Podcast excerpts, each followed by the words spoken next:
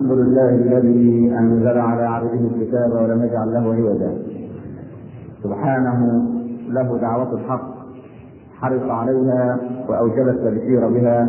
ولتكن منكم أمة يدعون إلى الخير ويأمرون بالمعروف وينهون عن المنكر وأولئك هم المفلحون. وأشهد أن لا إله إلا الله وحده لا شريك له وضع الحجة وأتم المحجة ويأبى الله إلا أن يتم نوره ولو كره الكافرون. وأشهد أن سيدنا وحبيبنا محمدا رسول الله. بلغ الرسالة وأدى الأمانة ونصح الأمة وكشف الغمة وجاهد في الله حق جهاده حتى أتاه اليقين. صل اللهم عليه وعلى آله وأصحابه وأزواجه وأتباعه الذين آمنوا ولم يلبسوا إيمانهم بظلم. أولئك لهم الأمن وهم مهتدون. أما بعد أيها الإخوة المسلمون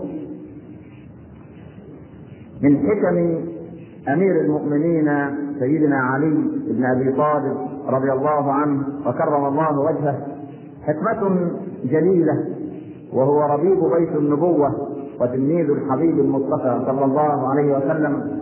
فكان دائما كلامه حكم غوالي تصلح أن تكون للإنسان نبراتا ومصباحا يضيء له الطريق.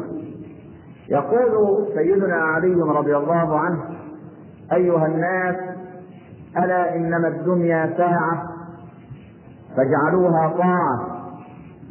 إن النفس طماعة فعودوها القناعة. إن الدنيا إذا حلت أو حلت وإذا كفت أو كفت وإذا اينعت نعت وإذا جلت أو جلت وكم من فتى مدت له رباعها فلما مدت له باعها باعها. وكم من ملك رفعت له علامات فلما علا مات ولا يبقى إلا وجه ربك ذو الجلال والإكرام. أيها الأخ المسلم الكريم حكمة لو وضعها كل واحد منا نصب عينيه لاستقام على طريق الله عز وجل ألا إنما الدنيا ساعة. لكننا نظن أن الدنيا طويلة طويلة.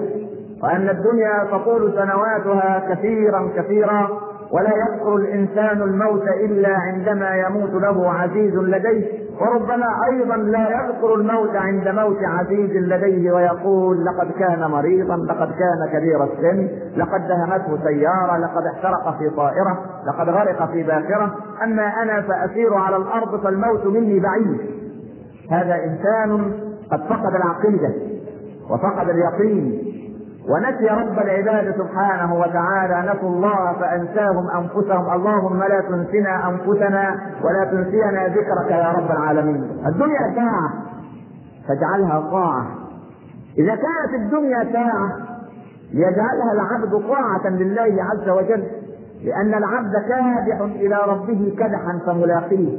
إن كان خيرا سوف يحصد خيرا كثيرا وإن كان غير ذلك نسأل الله عز وجل أن يزحزحنا عن النار وأن يدخلنا الجنة بدون سابقة عذاب وأن يجعلنا وإياكم من الذين يعرفون الحق ويرونه حقا ويرزقنا اتباعه وأن يرينا الباطل باطلا وأن يرزقنا اجتنابه وأن يبغض إلينا الحرام يباعد بيننا وبينه بعد المشرقين وأن يحبب إلينا الحلال وأكل الحلال إنك يا مولانا على ما تشاء قدير. أيها الإخوة الكرام غدا بمشيئة الله عز وجل تفتح مدارسنا وجامعاتنا أبوابها لأبنائنا وبناتنا. ولا بد لنا في آخر أو في أول العام الدراسي كلمة نهبط بها إلى أربعة. القائمون على أمر التعليم في مصر الذين سوف يسألهم الله عز وجل عن مسؤوليتهم المدرسون والأساتذة والمدرسات أبناؤنا الطلبة والطالبات والتلاميذ والتلميذات أولياء الأمور في البيوت.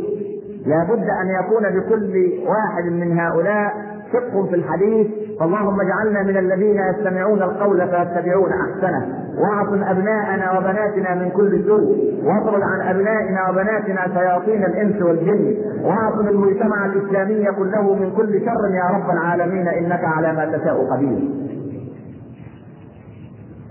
منذ أعوام ثلاثة قامت لجان يقال إنها متخصصة على دراسة أحوال التعليم في مصر. وقامت بتطوير مناهج أبنائنا وبناتنا في مراحل التعليم المختلفة. فغيرت مناهج أبنائنا وبناتنا في المدارس وكثير من الآباء والأمهات لانشغالهم في الحياة وانشغالهم في تكاليف العيش وغلاء المعيشة يغفلون عن النظر في الكتب التي يدرسها أبناؤه وبناته وهو مسؤول أمام الله عز وجل.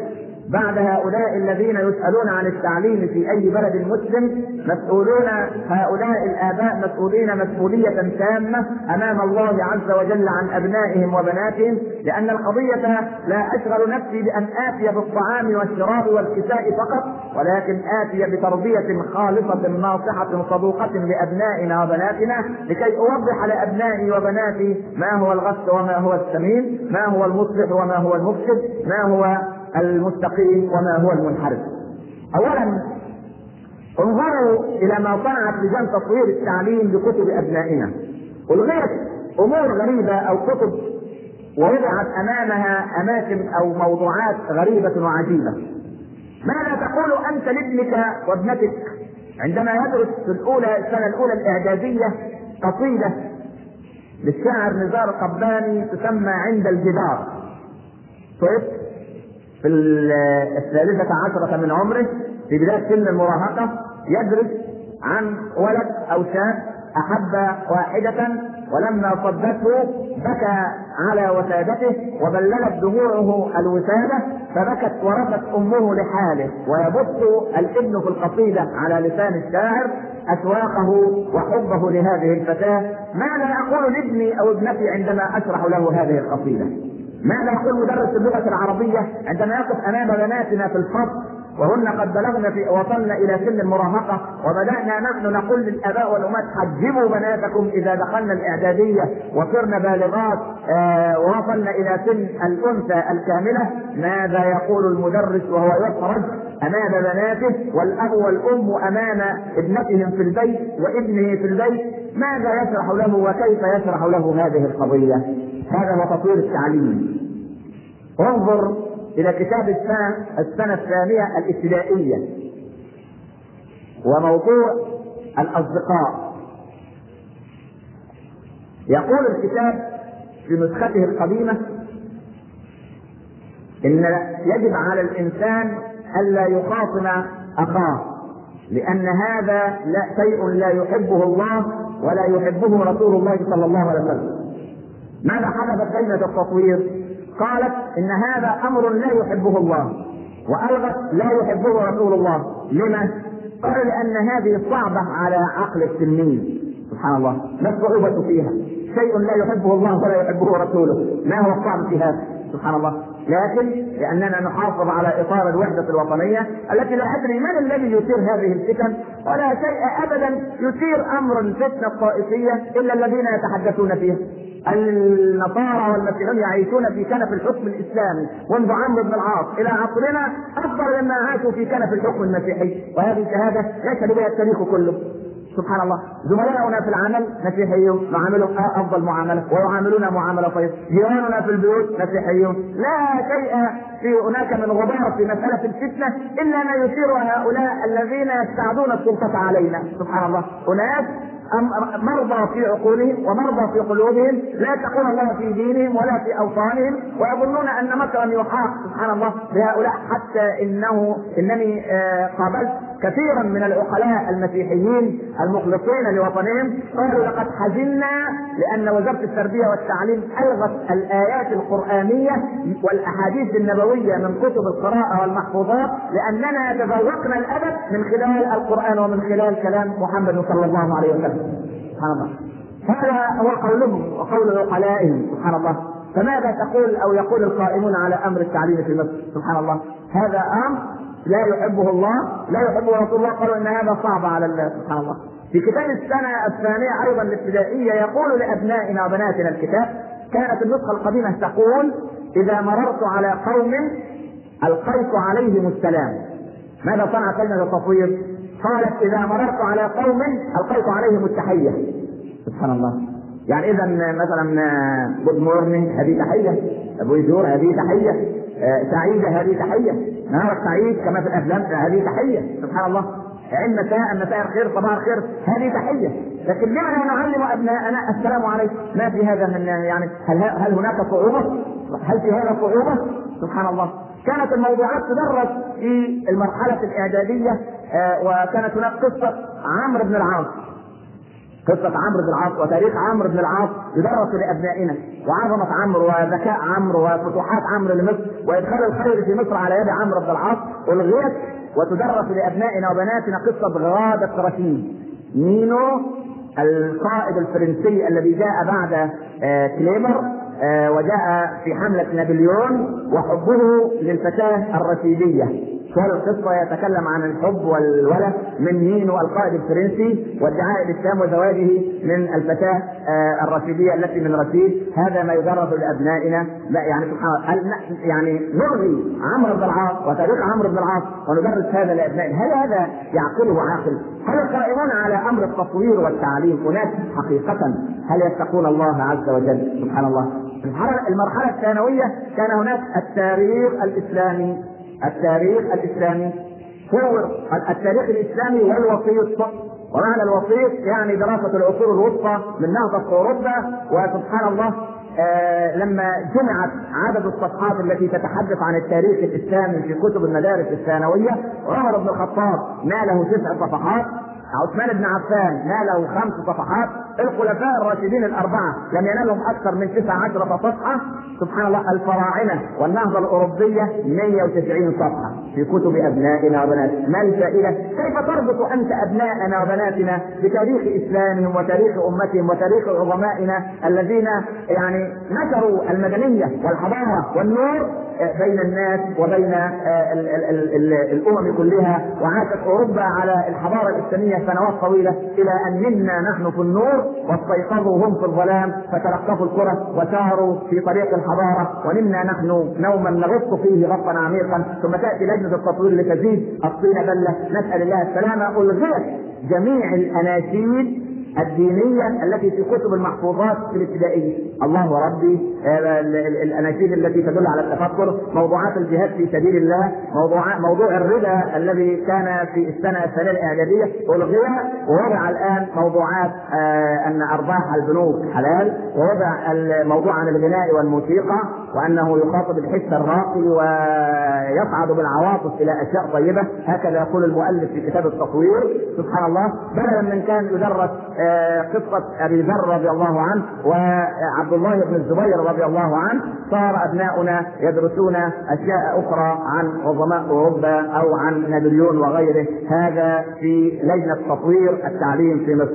أمريكا وهي التي يقال إنها أعظم دولة الآن في العالم كانت منذ سنوات طويلة وفي عصر الرجال أنها قد تخلفت في مسألة التعليم فاهتزت الولايات المتحدة الأمريكية كلها وهبت وهب المسؤولون فيها لما تخلف المتعلمون الأمريكيون عن غيرهم في أوروبا وفي الاتحاد السوفيتي أيام كان. ودرسوا ووصلوا إلى أمور كثيرة حتى قال رونالد ريغان الرئيس الأسبق إن تدهور التعليم في الولايات المتحدة الأمريكية نتيجة بعد الأساتذة والقائمين على التعليم والأبناء عن تعاليم الكتاب المقدس.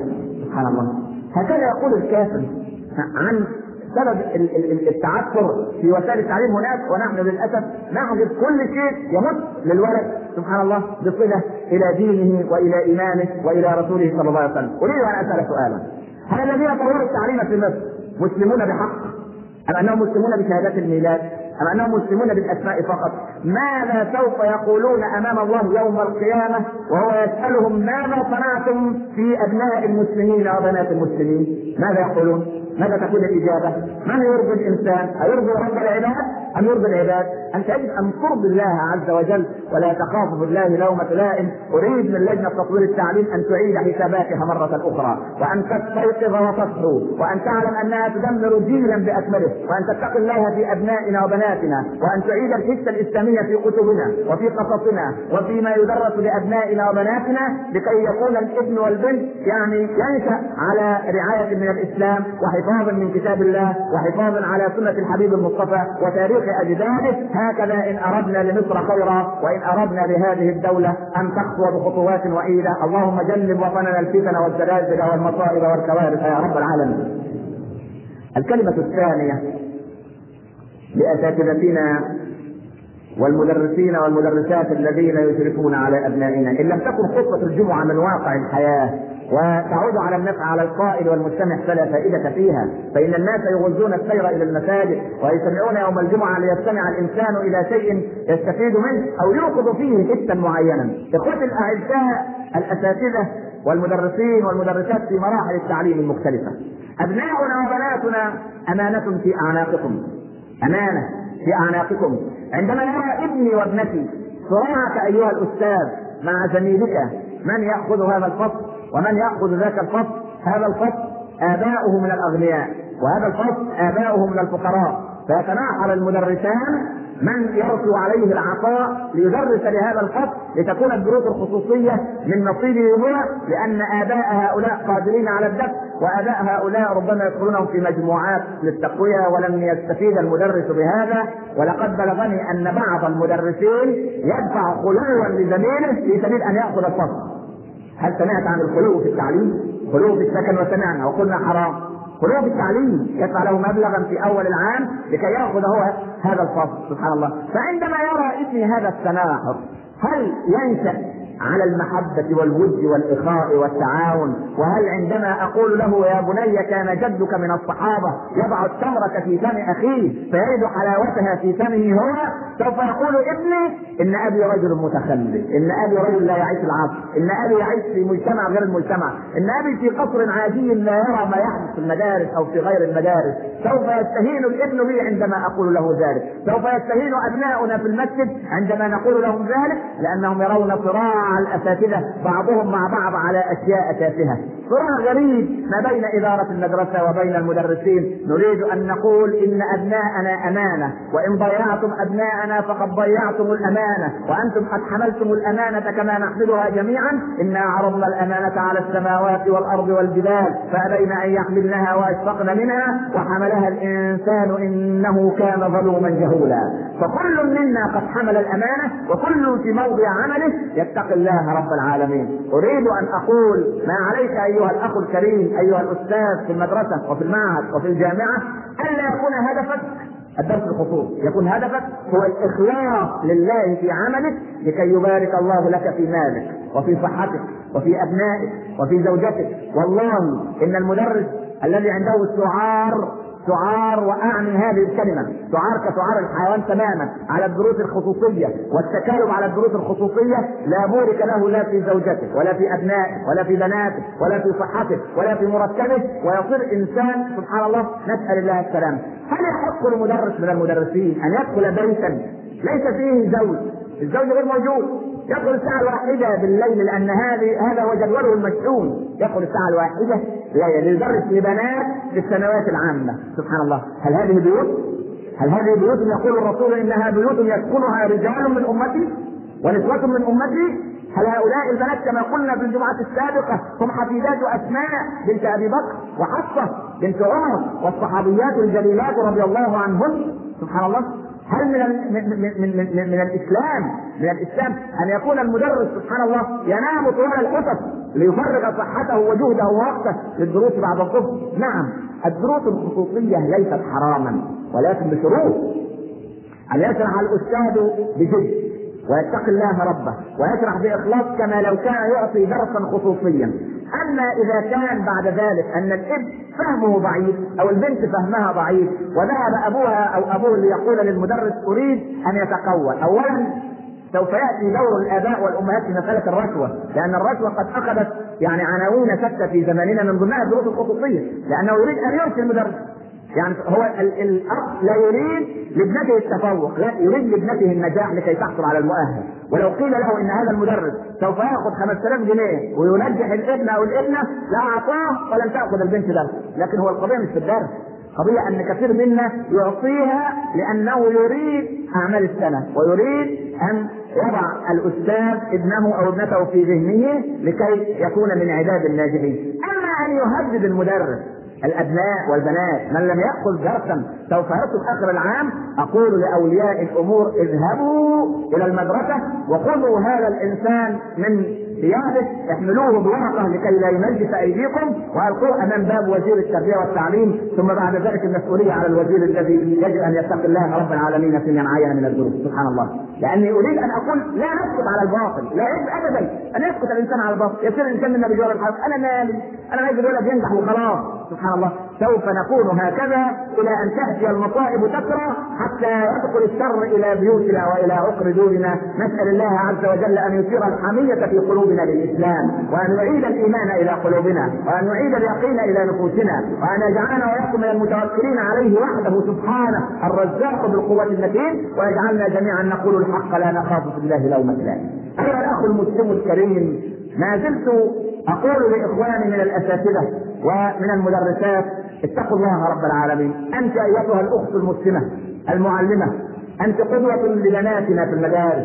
لا تذهبي بفساتين قصيرة لا تذهبي بأدوات مكياج في الوجه. يستحي الإنسان أن ينظر إلى هذا المنظر الثقيل حتى تنظر البنت إلى وجه المدرسة لتراها صورة أو لوحة من الفنون الغير جميلة فتقول البنت في نفسها أمي متخلفة وعمتي متخلفة وخالتي متخلفة لأنهن محجبات ولأنهن مختمرات ولأنهن سائرات في طريق الله لكن هذه المدرسة تعيش عصرها. تعيش حياتها عادية سبحان الله. أنت أيتها المدرسة الأخت المسلمة اتق الله في أبنائنا وبناتنا فأنت قدوة. إذا وقفت المدرسة أمام تلاميذ في السنة الثالثة الثانوية 17 و 18 سنة. وقفت تكتب على السبورة وتلبس فستانا قصيرا. ظهر منها أكثر مما تستر ماذا يقول الابن الذي وصل إلى هذه السن؟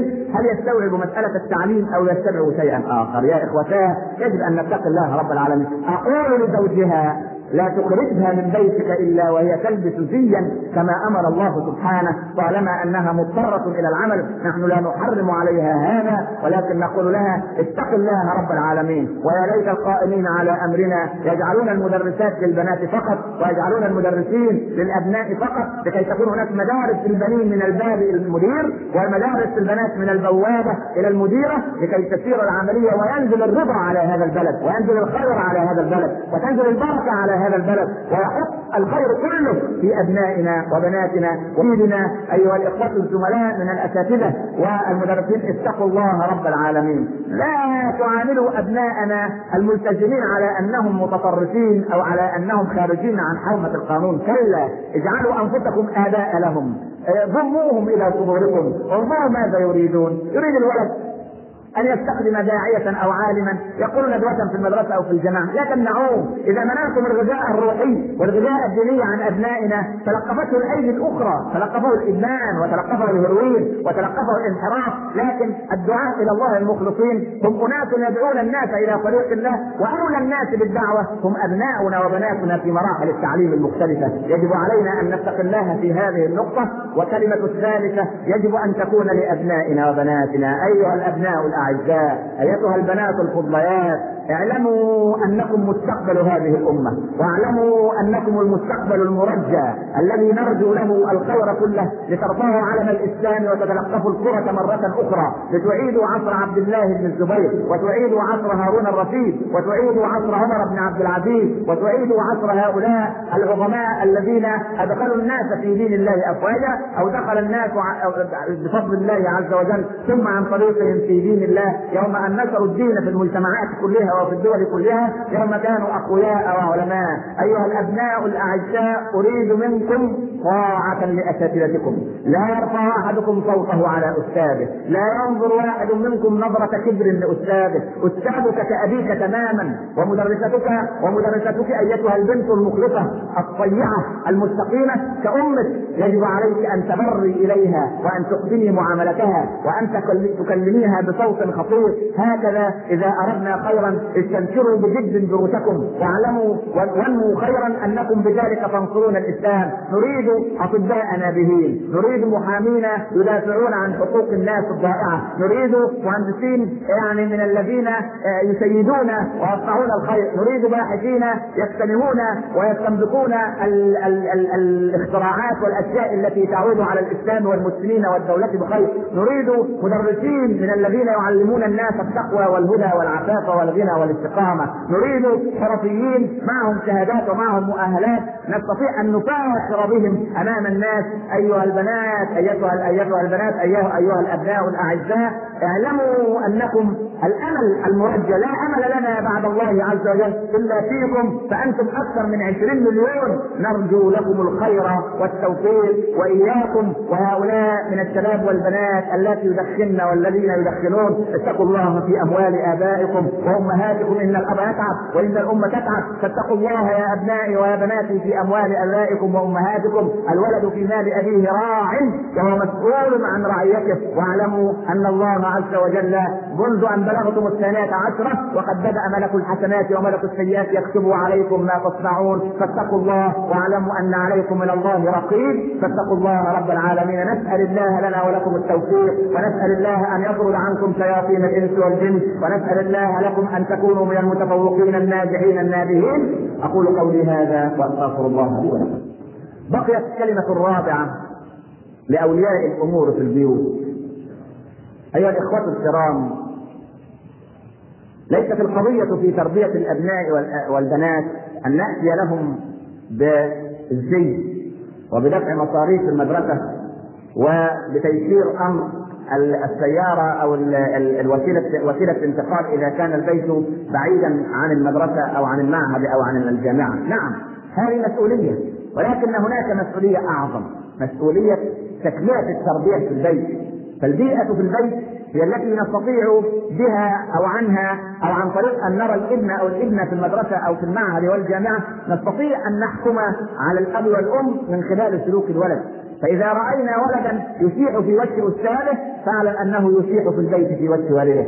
اعلم أنك إن رأيت بنتا في المدرسة تنظر إلى مدرستها باحتقار أو بازدراء اعلم أنها تعامل أمها هذه المعاملة. ربوا أبناءكم على كتاب الله، ربوا بناتكم على تقوى الله، ربوا بناتكم على العفاف وعلى الحجاب وعلى الاستقامة وعلى عدم الكذب. صادقوا أبناءكم وبناتكم أيها الآباء والأمهات، لا تجعلوا بينكم وبينهم حواجز، إنما اجعلوهم لكم أصدقاء كما علمنا الصادق المعصوم صلى الله عليه وسلم أن تلاعب ابنك سبع سنين وأن تؤدبه سبع سنين وأن تصادقه منذ الدخول في سن الرابعة عشرة عندئذ اترك له الحبل على غاربه بعد ذلك وقل له وكلتك للحي الذي لا يموت. إنك يجب أن تصادق ابنك وابنتك يجب أن تعلم من صديق ابنك من تصادق ابنتك من البنات من تكلم في التليفون من مع من تتحدث من المدرسة التي سوف تعطيها الدرس.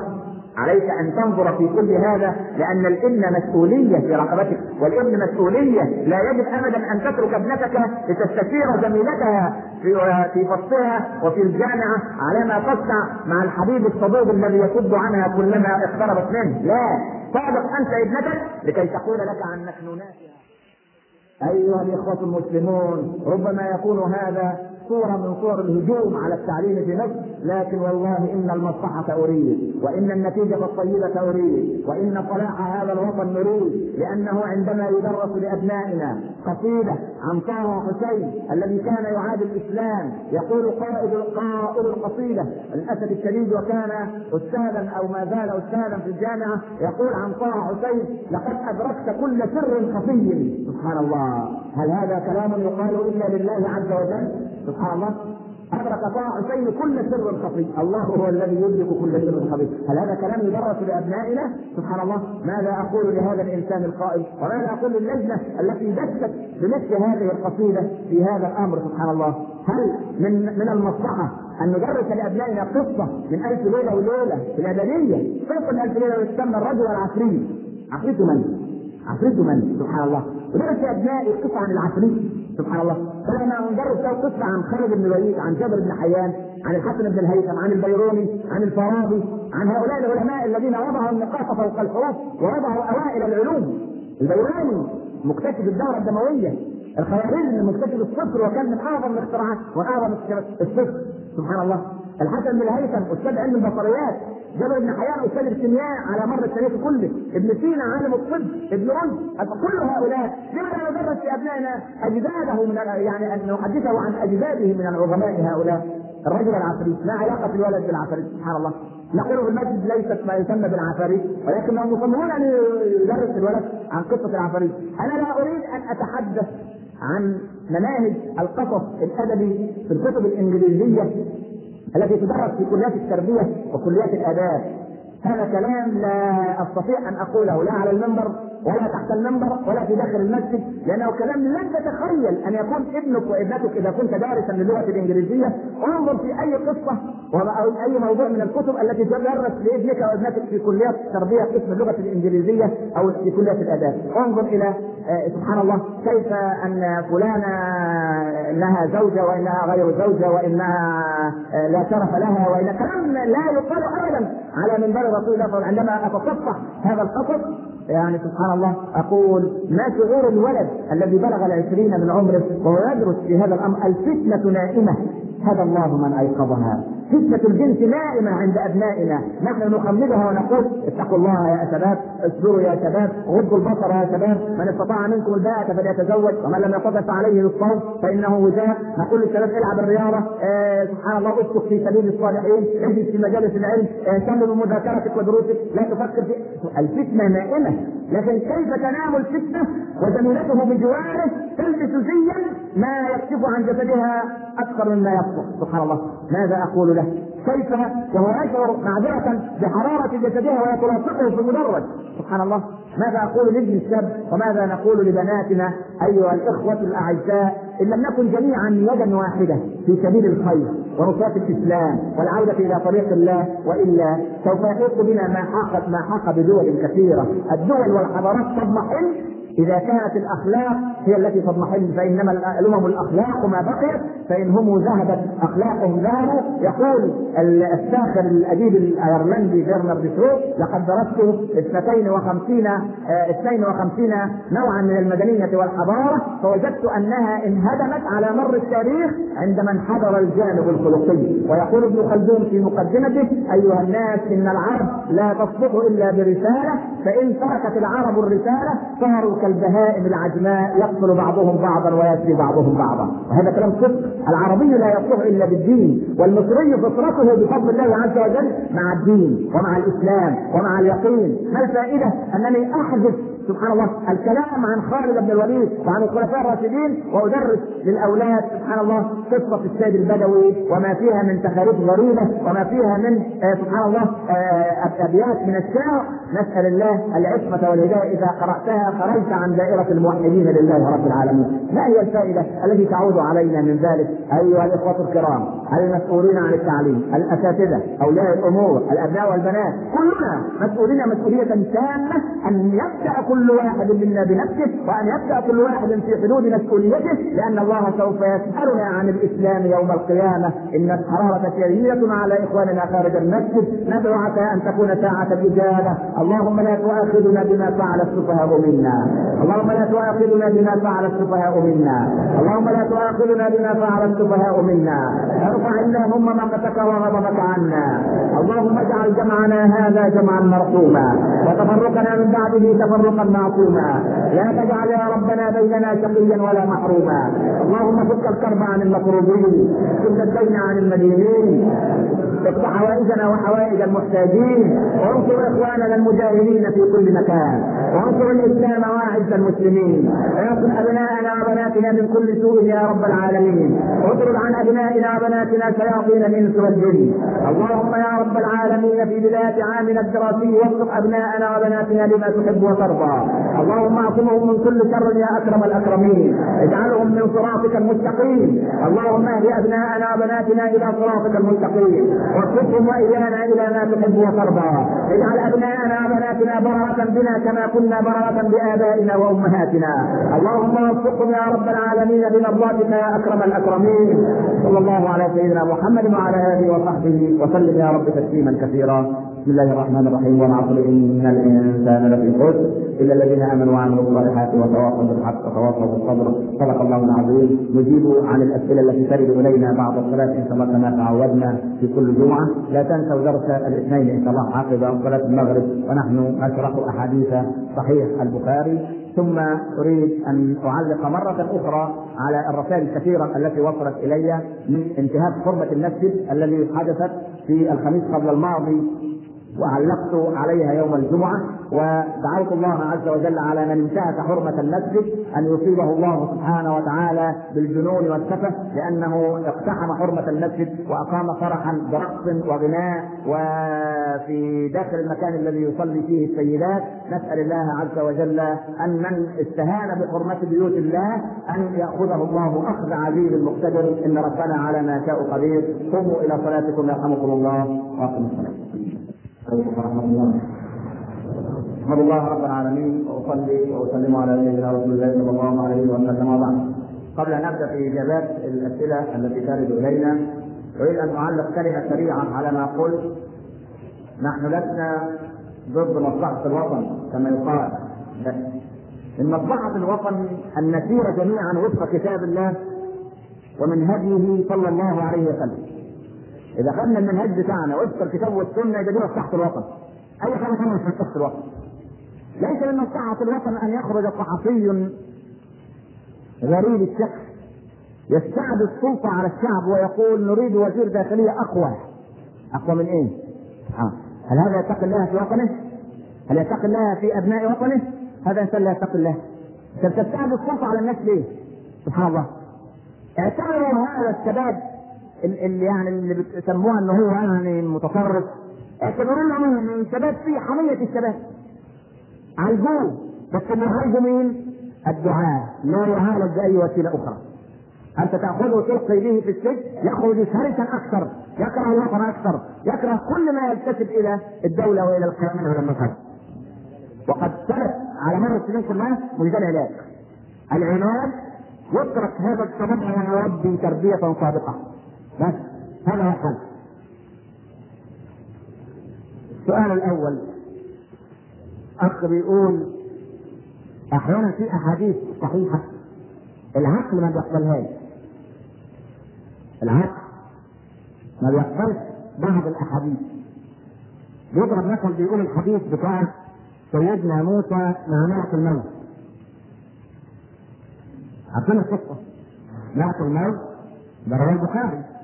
ملك الموت دخل موسى فكان رجلا غريبا في بيته.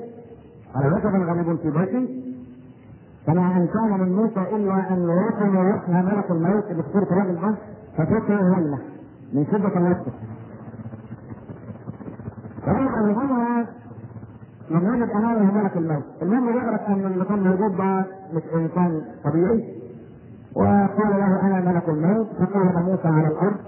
يعني ده كانت القصة أنت إيه؟ حتى نقول له حق ما بيقبلش هذا الكلام ليس كل ما يقبله الحق هو السليم في أشياء يجب عليك أن تطبقها كما قلنا طبق الشرع وان خاف الطبع يعني لما انت تعيش مية تتوضأ أو تتا... أو تغتسل الدين قال لك إيه؟ تيمم التيمم ده بالايه؟ بالتراب بالصعيد الطيب صح ولا لا؟ التراب لما يجي أصلا على وشك ولا على جسمك أنت بتعمل إيه؟ بتنفضه بتنفضه أو بتغسله. لا ده الدين قال لي لا ده أنت بقى لما تعيش مية أو المية تضرك تيمم اضرب ضربة بإيدك كده واعمل إزاي؟ أو كده واخد بالك؟ ادي إيه؟ الكف بتاعي كده كده خلاص كده كده خلاص. بقيت إيه؟ والوجه بقيت إيه طاهر حتى قال أهل العلم لو عندي مية لا تكفي إلا لوضوئي فقط وأنا جنب.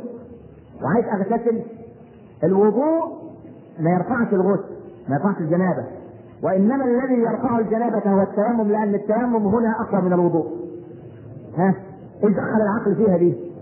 إيش دخل العقل فيها؟ في مسألة الحج الحجر الأسود أو مسألة العمر من سعي اللي هو بإيه؟ بيبوسه يقبله نفس الحجر بس على صورة إبليس عمود خرسانة بإيه؟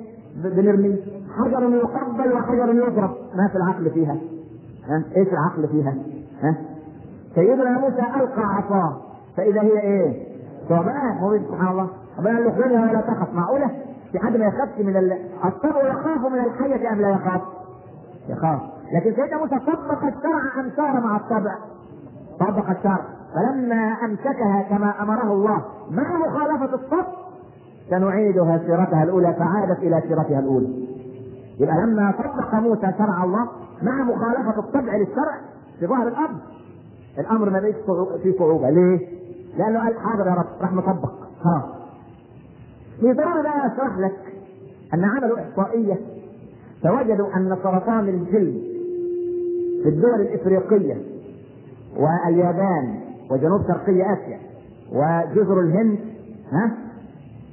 بنسبة 13% وفي الدول التي تدين بدين الإسلام نسبة سرطان الجلد لا تعدو 3 من 100% 3 من 100% قعدوا عملوا بحث ليه الكلام ده كله قالوا عشان المسلم والمسلمة بيتوضأ خمس مرات في اليوم فلا يصاب بسرطان الجلد. القضية مش عايزة يعني إثبات علمي عشان أقول لك أن الوضوء ده الوضوء عبادة، الوضوء أمر من الله، أما أنه أيوه أكيد صح، أكيد صح، بس مش هو الهدف الأساسي. توضأ يا عبد الله قبل ما تقابلني حاضر يا رب. اللي كاتب حاضر يا رب. قال أهل العلم علماء البيولوجي والأحياء وعلماء الأنسجة والخلايا قالوا أن بعد معاشرة الرجل لزوجته تحدث أن تفرز الخلايا اللي هي تحت الجلد اللي بداية الشعيرات بصيلة الشعرة دي بتفرز روائح غير طيبة فتتجمع هذه الروائح تحت الشعيرات اللي في الجسم كله. خلي بالك؟ تزول هذه الروائح بغسلها بالتدليك. والركن الأساسي في الغسل هو غسل وتعميم سائر الجسد مع التدليك كلما أمكن صدقت يا سيدي يا رسول الله. ولذلك تلاقي غير المسلم ريحته منتنه صح ولا مش صح؟ يبقى هناك أمور أخذها الصحابة ولم يعلموا على العقل. الصحابي نزل عليه قول الله عز وجل وترى الجبال تحسبها جامدة. وهي تمر مر السحاب صنع الله. توحدوه سبحان الله. الصحابي ما كانش عارف إن الأرض بتلف. لا حوالين نفسها ولا حوالين الشمس خلي بالك. ولا بتتحرك ها؟ خلي بالك. ومن انتظام دورة حركتها لا نشعر. دليل إنك لو جبت جرد المية دورته مليان مية ودورته حركة دائرية منتظمة يحصل إيه؟ المية ما تقعش منه لكن لو ارتبكت سنة هكذا. لا, الشمس ينبغي لها أن تدرك القمر ولا الليل يشرق النهار وكل في فلك يسبحون يبقى الصحابه لما قرأوا الكلام ده ما عرضوش على العقل. ففي أمور قد لا يقبلها العقل بل بالعكس. قال أهل العلم قد تتساءل أنت يعني يا سيدنا الشيخ لما معذرة اتبول أو أقبل حاجة ولو البول ده قعد في لو جه في الثياب يخلي الريحة بتاعته إيه؟ شوف ريحة العيل بيبقى شكلها إيه؟ ها ولا في, في, في السرير شوف سرير العيل وفرشته ريحتها إيه؟ ها؟ ولما الغائط وهو التبرك سبحان الله رغم إن دي روائح كريهه وصعبة قال لما تحصل منك يبقى اتوضى بس لما تحدث الجنابة ها وهو الذي يتخلق منه الإنسان لا اغتسل الله ريحته مش كريهه قوي زي البول والغائط وده منه الإنسان وربنا كرم الإنسان وماء دافع. قالوا لا. قيل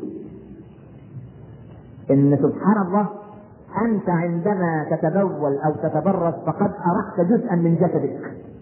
المكانه في البول تستريح زي بعد طبعا حاجة بتقول إيه من الفقه. الحمد لله الذي إيه؟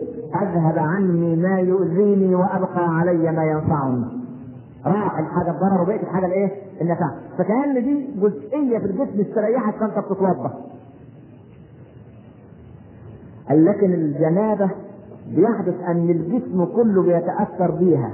ويقال وبعض يعني ليست حقائق العلم ولكن من ملحة العلم زي ما العلماء بيقولوا أنه ربما في هذه اللحظات لحظات المعاشرة قد ينسى الإنسان الدنيا وينسى الدين وربما ينسى خالقه في هذه اللحظات فكأنما بعد الجنابة يقوم فيغتسل فكأنما عندما نسي ربه لحظات فهو يجدد إيمانه بالاغتسال وبالشهادتين.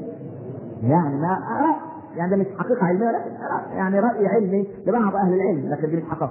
فأقول ليس كل شيء في الدين ينظر إليه بالايه؟ بالعلم وعندنا الحقيقة بتاعت سيدنا علي بقى إيه؟ لو كان الدين يؤخذ بالرأي لكان المسح أكثر الخوف أولى من إيه؟ من أو من اعلاه صح ولا لا؟ يعني بدوس بالشراب بايه؟ دليل من تحت ولا من فوق؟ من تحت لكن لما أجي امسح امسح عليه منين؟ من فوق لكن بالعكس امسح عليه منين؟ من تحت لكن الحكاية مش بالإيه؟ بالمخ صح ولا لا؟ يعني الحكاية مش بالمخ ومخك تعبان ها؟ مخك محدود مخك إيه؟ طب خلي مخك بقى يقول لك إن يعني عدد شعر راسك قد إيه؟ أهو بينك وبين مخك قد إيه؟ بين شعرك ومخك قد إيه؟ 5 سم؟ طب خليه يعد خليه يقول لك كم شعره سايبه في راسك؟ ها؟ ما يقدرش إلا إذا بصيت في المراية وقعدت بقى جابوا مكنة تعد زي ما كانت الفلوس ها؟ ها؟ يبقى المخ قاصر العقل قاصر فمش كل حاجة أنت تعرفها على العقل ها؟ مش كل شيء تعرفه على العقل لأن سبحان الله العالم الفرنسي في سنة 86 جاء عند جامع باريس وبص على المصلين يوم الجمعة. كان أستاذ العظام في إحدى جامعات فرنسا. على المسلمين وهم بيصلوا. أنا الله وبيعملوا له كده يركع ويقوم ويسجد ويقعد ويقعد ويسلم ويحرك أنا ليه كده؟ قالوا له إيه ده؟ دي الصلاة بتاعتنا. صلاة تعملوها كم مرة؟ الخمس مرات. يعني كم كم حركة بتعملوها؟ إحنا عندنا 17 ركعة. احسب بقى. الكلام. روح. المرضى اللي عندهم الغضاريف عندهم أمراض معينة من روماتيزم في الظهر وفي العمود الفقري يقولوا قال لهم بقول لكم إيه؟ عارفين جامع باريس؟ لا قالوا بصوا على المسلمين بيعملوا يعملوا زيهم. قعدوا يعملوا زيهم شفي من حالاته 17% من الحالات فقال الرجل أشهد أن لا إله إلا الله وأن محمدا رسول الله. القول برضه مش بالعقل، مش معنى كده إن الصلاة رياضة ولا الصلاة عبادة وأمر من الله ومن ضمنها لأن الله لا يأمرنا إلا بما يعود علينا بالنفس وحرم علينا ما يعود علينا بالضرر. انت فيه جزء في مخك بيفرز مادة مخدرة زي المورفين إذا يقول لك آه صحيح أنا أحيانا بقعد اسمح كده لا مش للدرجه دي يعني مش لدرجة إنك بتبقى مبسوط حبتين لا المفيد ده ال- ال- المادة المخدرة تفرز إمتى؟ لما تزداد حالات الألم عند الجسم يصير المخ يفرز هذا الإنزيم أو هذه العصاره أو هذه المادة. أو تخفف كمية الألم عند المريض. ابن آدم يتعاطى بقى مخدر. يتعاطى إيه؟ مخدر. يبتدي المخ يقول خلاص يا عم ما دام أنت جبت الغريب ده يبقى أنا أمشي بقى.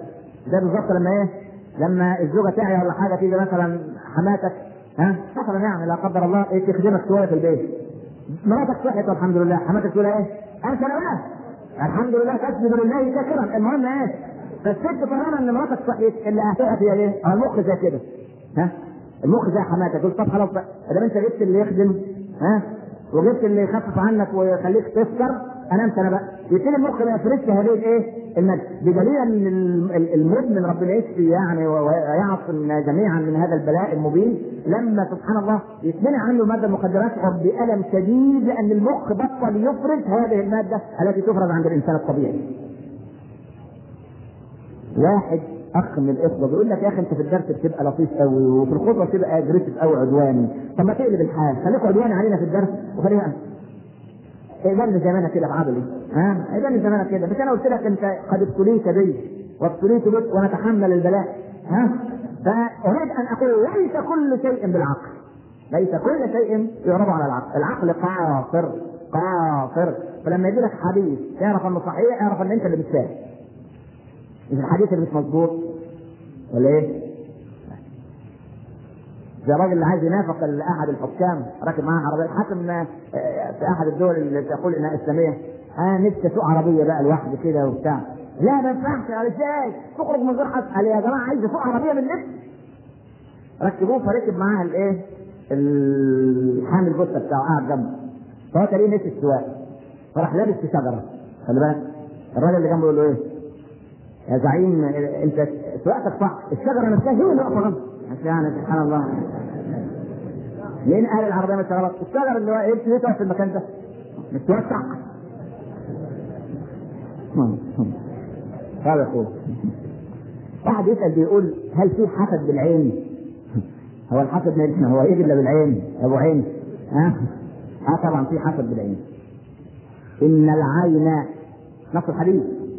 لا الرجل القبر وتدخلوا الجمل القدر ياه ياه كان في ناس عرب يجيبوهم عشان يحسدوا.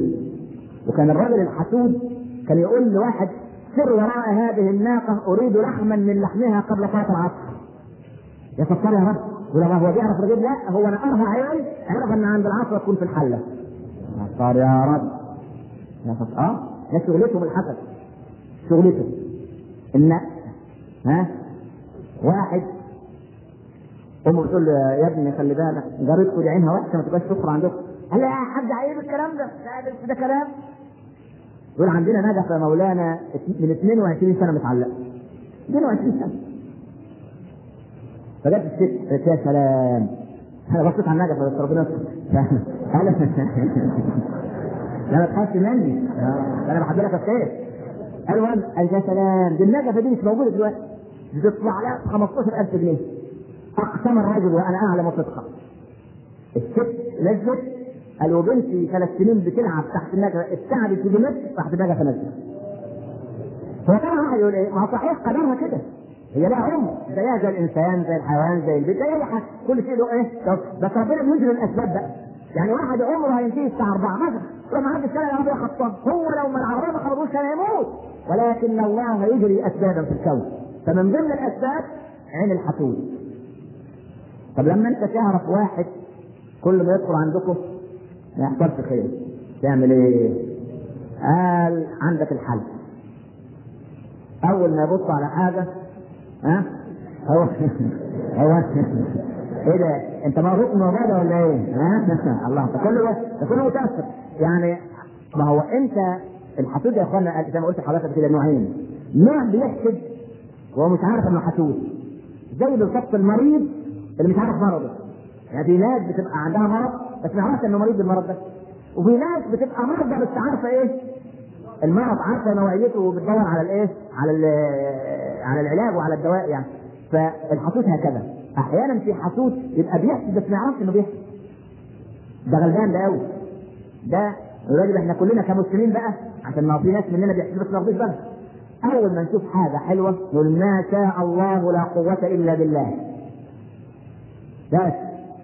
ما شاء الله لا قوة إلا بالله. ده أنت كمسلم.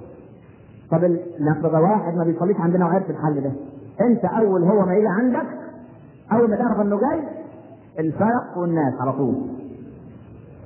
قل أعوذ برب الفلق قل أعوذ برب الإيه؟ رب 11 آية إن شاء الله ربنا نقطة البيت الذي تقرأ فيه سورة البقرة ما يدخلوش الحسب إن شاء الله. يفرض منه سورة الحسب إيه؟ سورة الحسب تفرض مع سورة البقرة. سورة الحسب بالصاد. تفرد مع سورة البقرة بالسين. خلي بالك. طيب. في نوع بقى عارف إنه حسود. يدعو الله عز وجل أن يرفع منه هذا المرض وأن يشفي من هذا المرض. لأن ده مرض يعني علاجه صعب صعب صعب نسأل الله ألا يجعلنا وإياكم من أهل الحسد سؤال بيقول واحد طلق مراته. ينفع يتجوز أختها؟ ينفع. صح ليه؟ بس أنت كنت مطلقها ليه أساسا؟